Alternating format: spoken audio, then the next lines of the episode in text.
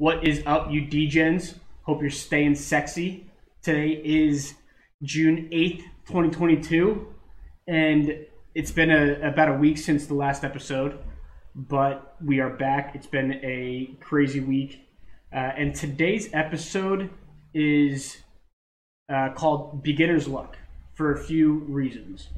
We're going to get into that, but basically today we're going to go over just some news, some things that have been standing out, and this idea of beginner's luck and then the psychology of trading. Originally, I was supposed to have an interview that I haven't been able to do because life's been crazy, but we do have an interview coming with Ace the Kid from the Keanu Trades Discord. The guy is, he just graduated middle school. Or kindergarten. I'm not really sure exactly which one, but yeah, he's 19. He's an absolute stud, and that's going to be an awesome interview that I'm really excited for. Once we lock it down, it's going to be great. But yeah, really looking forward to it. Today's going to be a nice episode. Hopefully not too long. And also, if you haven't, check out the new merch. If you haven't, I don't know if you can see that or not, but new merch, DJDayTrader.com/merch. It's all there. It's pretty dope. I'm wearing one of the hats. One of the hats here. Got a nice little setup today too. Trying to go a little more professional. Got the desk. Looking legit. Not gonna lie. But all right, let's get into it. All right, shall we? Shall we?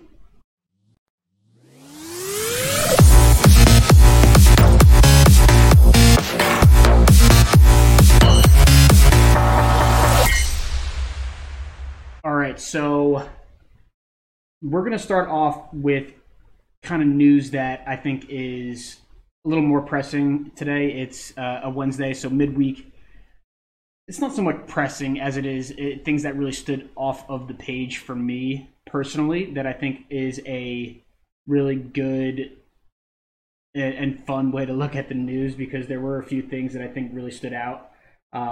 One, not only about like the psychology of a few different things, but some cool little tidbits here and there. But the first thing that stood out was that Michigan is actually the 14th state to pass a law that makes personal finance a high school required course. Now, the fact that this is just happening, or that this is only the 14th state to do this, is mind-boggling to me. These are things that you should be learning in our school system to help form the future generations. You want kids, you know, you're supposed to let kids, or you want kids to grow up and go through school and get prepared for college and becoming an adult when, you know, I remember my classes going through middle school and high school was like cooking class and woods class, which were great because you did learn actual skills, but to not even teach how to balance a checkbook or how to look at personal finances is insane to me. So the fact that this is actually coming to fruition with Michigan, it's unbelievable. I think it's going to be an awesome step to basically give children an idea of what to be looking for in their own personal finance as they continue to grow through high school and after high school into college, if they go to college, or even if they don't go to college and they start to grow professionally right out of high school, which a lot of people do. And it's definitely something that's in the right direction. So I'm pretty pumped up for Michigan to do that. I'm excited for more states to step up and kind of do this as a requirement. Sorry, I don't even know where I was. So I'm excited for more states to basically step up and put together, you know, education for personal finance as this generation grows, because, you know, growing up in the past 30 years, this is an area where we missed in the education system, I think, because we've been through hell and back with my generation in terms of what we've had to deal with financially in and out of our control. But I think this is awesome. So that was the first thing that really stood out to me. The second is Elon Musk. Elon Musk named two major enemies today. This is hilarious. You know, billionaire and millionaire problems. So Tesla's co-founder, Martin Eberhard, launched a campaign to get sole credit for starting Tesla. And Elon Musk said, he's the worst person I've ever worked with. And I've worked with some real assholes. I mean, don't get me wrong. Elon has to be a difficult guy to work for after, you know, this whole going required back to the office and, you know, cutting staff and not cutting staff and Twitter versus not Twitter and all this other shit. But for him to say straight up that this guy is real big thorn in his ass is hysterical. Second is Musk really liked the name Tesla Motors, and he wanted the copyright for the name Tesla Motors, but some guy in Sacramento, California had the copyright to it and would not sell it to Elon. He offered him up to $75,000, wouldn't offer it or wouldn't accept it, didn't want to give it over. That's just big dick energy if I've ever seen it. That's absolutely awesome for that guy in Sacramento. You know, Elon's all over the place still. He's got the most ADD I've ever seen, and, you know, that it's just wild. He's all over the place. You know, Twitter, yes, no. You know, crypto, Dogecoin. Now he's just going off on people who he used to work with and why he doesn't get his way and what happens and all this shit. And I mean, it's absolutely ridiculous. And then going to the gem of Spirit Airlines, where just all good things happen. You know, when you're looking for high quality travel, you go Spirit. I remember I took Spirit one time, and I went on a golf trip with my buddies down to Florida for a long weekend for 5 days. And Spirit Airlines, it was a direct flight, and yet Spirit Airlines lost my suitcase and my golf bag for 3 days. Explain to me how that happens. But Spirit Airlines postponed their shareholders meeting because they are in talks with both JetBlue and Frontier, who both, by the way, upped their offers last week to buy Spirit straight up as an acquisition. I mean, they got to be seeing something that I don't, because it's just, talk about meme stocks, that's a meme airline. And then lastly, there was a study done by Beyond Finance, which is one of the largest debt resolution companies nationally. And they did a survey during Mental Health Awareness Month. And the results and feedback that they got are absolutely appalling to kind of see firsthand. They found that acute financial stress can take on many forms, which in turn affect people dealing with personal debt, which is basically everyone growing up now with college debt, with the dot-com bubble, with the housing crisis, with inflation, with being in a recession or on the brink of a recession, everyone is in debt and trying to recover from something. More times than not, you're going to have some kind of debt. And just having that little debt, the survey found that it can affect people in a negative way on a larger scale without you even noticing. Speaking of which, 66% of people avoided social events because of shame or embarrassment. Now, I can understand that, because you don't want to let your guard down with, your friends and your family and going out. I always think of the movie Cinderella Man, where Paul Giamatti, he's the trainer for Russell Crowe, but he's an upscale guy during, the Great Depression, but he didn't want, everyone was going through obviously financial struggles, but he didn't want anyone knowing, that he was going through struggles, because, he lived in this high-rise apartment and all this. And when Russell Crowe went to go visit him, Paul Giamatti opened the door to his apartment with his wife, and it was empty. There was no furniture, nothing, because it hits everyone financially. And that's what resonated with me, and what brought me to that was, you always want to keep your gloves up, which I get.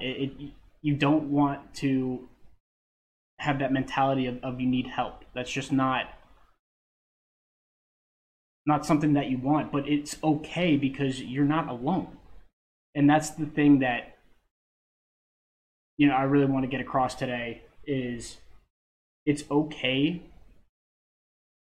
to express what's going on, because 9 times out of 10 you are not alone, or someone else has been through it, and you can reach out and talk to people. There are a ton of resources and a ton of different places that you can talk to people who have gone through the different scenarios like this, or who want to help out, or even just to talk and listen. Because that's not something that you want to be carrying on a daily basis when you're trying to strive for, that personal independence and financial freedom. Another stat which I thought was pretty astounding was that the average U.S. income right now is $74,000 a year. But according to the survey, people felt like they needed to earn at least $86,000 a year to just live and to get by at a minimum. And a lot of this is, I think, society adding expectations of what that Instagram life looks like, and the millionaires and all that bullshit, which is just fake.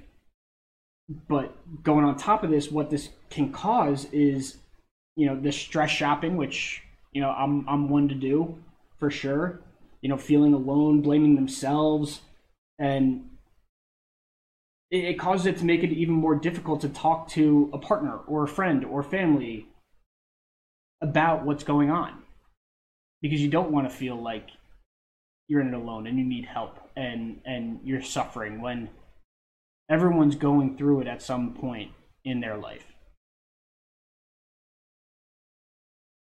And the reason why I brought up this kind of survey and the psychology of it is because the psychology of a beginner trader and this idea of beginner's luck, it really resonates with me, because I am a beginner trader. I've been trading only for 5 months now, maybe 6 months. And there are these stages of trading, which Keanu Trades in my last episode talked about. He told me that very early on. He sent me this article about the stages of trading when you first start. And the stages are Beginner's Luck Phenomenon, loss of confidence and or money, consolidation of skills and break-even phase, adoption of a trading plan, exponential profits, and then adjustment of earnings to goals and risk profile. Now, when I first read this, I was like, ah, fuck that. That's not going to be me. And then as the last 6 months have kind of played out, it's pretty apparent to me that this is a part of the life cycle of becoming a successful trader. You need to know that you are coming in to be okay with losing money because it's going to happen. And this idea of the beginner's luck phenomenon is very real. I've dealt with it literally like the second week that I was trading. I got lucky with a few Tesla plays and then an Amazon play, and I was like, hey, this is the easiest thing in the world. I'm going to be a millionaire in no time. This is cake. And it is that idea of the beginner's luck phenomenon where it turns into false confidence and this idea of you can't be wrong, and you building that up in your head where you're right so many times and you do well and you get lucky that you think and start to justify like, oh, there's a loser, but you know, I'm in it for a reason, it'll turn around. And then you're holding on to that loser, and then data, and it expires, and you know, which then I've had plenty of Amazon plays that I got greedy and went to zero. Which brings me into where I'm at now. And this is just in a 6 month time period, by the way, is the loss of confidence and or money, which is both. That's happened to me recently, because not because of lack of trying or lack of commitment to learning, but because of small mistakes that I've been making. I've been basically playing scared. And playing scared, then you get, you know, iffy, and you start to second guess yourself. And then, you know, you can't play with scared money. You know, there's the old saying, scared money doesn't make money. Well, it's true, but you need to know that scared money doesn't mean that you're not going to lose it. It means that you know that you could lose it. And you need to stick with your rules. And then you need to continuously learn and then not chase and do this thing of, okay, well, I lost a few big trades, I destroyed my account, and I'm in this process of rebuilding, and yes, I do have good trades, but I'm not like having these huge exponential days on a continuous basis. I've had good days here and there where, you know, I'll make four figures, but then the next day I'll overtrade, and then I'll get to a point where like I'm down on a trade and I won't stick to my rules and get out, and then I'll hold on to it and be like, well, the number of times I've had this conversation with people in my Discord is, well, it's already down 50%, might as well just hold and see what happens. I mean, just think about how dumb that logic is. And I'm getting so frustrated at myself just talking about it because of how immature it is and not sticking by, you know, my rules. And Ace the Kid, who I'm going to be interviewing, he suggested something that I think is absolutely phenomenal, which is turn off the dollar amount in your account, in your brokerage account, and only look at percentages, so that way you follow your rules and you take gains. You know, $300 a day in trading is an extra $6,000 a month. Just think about that. You don't need to hit a home run every single time. Live to trade another day. And again, this is only 6 months in, and I'm still on step 2 of 5, where the confidence is gone. I'm still learning. I'm trying, but I'm getting nervous. I'm, you know, thinking maybe I need to try different tickers. Like I've been really focusing on SPY and Tesla, and maybe I need to, you know, look at other ones and QQQ and whatnot. Well, no, I need to stick to what I've been focusing on and, you know, stick to my game plan. And then obviously consolidation of skills, and then the break-even phase, that's more about, I think, fine-tuning your trading style and fine-tuning what you're comfortable with in terms of how you're approaching your technical analysis. You know, I'm big on this Golden Goose strategy right now, along with, you know, Elliott Wave stuff, and trying to combine that with supply and demand, and really hunkering down into what works for me. But every trader is different. You need to find your own language, you know, and it's that idea where this is the point in time in this, you know, stages of trading and the psychology of trading, where if you're in the stage of losing confidence in money, you can't quit now. This is where most traders quit. You can't quit now because, one, there are ways to continue trading and learning by paper trading, but also don't chase. Stay within your rules.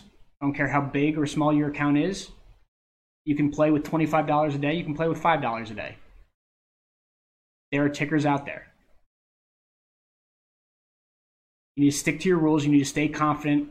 And talk to other people that are trading. Everyone has gone through this. Everyone has had shitty stretches or bad plays or bad calls.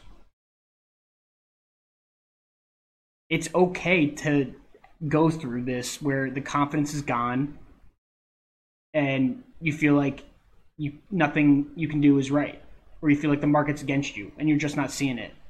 Or, you know, I played out Elliott Wave on Tesla that I literally called out last week. You know, going up to 740 and then retracing, you know, and I didn't even listen to my own technical analysis. I had puts and it raced up. I mean, I got out, but like, you need to learn to bring that confidence back little by little, whatever that is.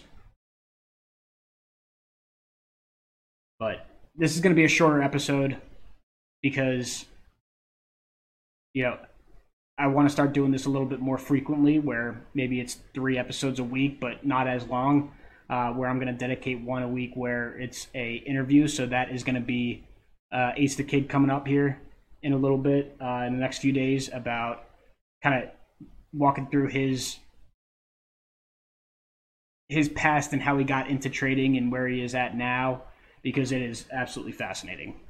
So look out for that next few days. Again, go to degendaytrader.com. Go check out the merch. Go check out everything that's going on. Remember, 1, stay sexy. 2, follow your rules.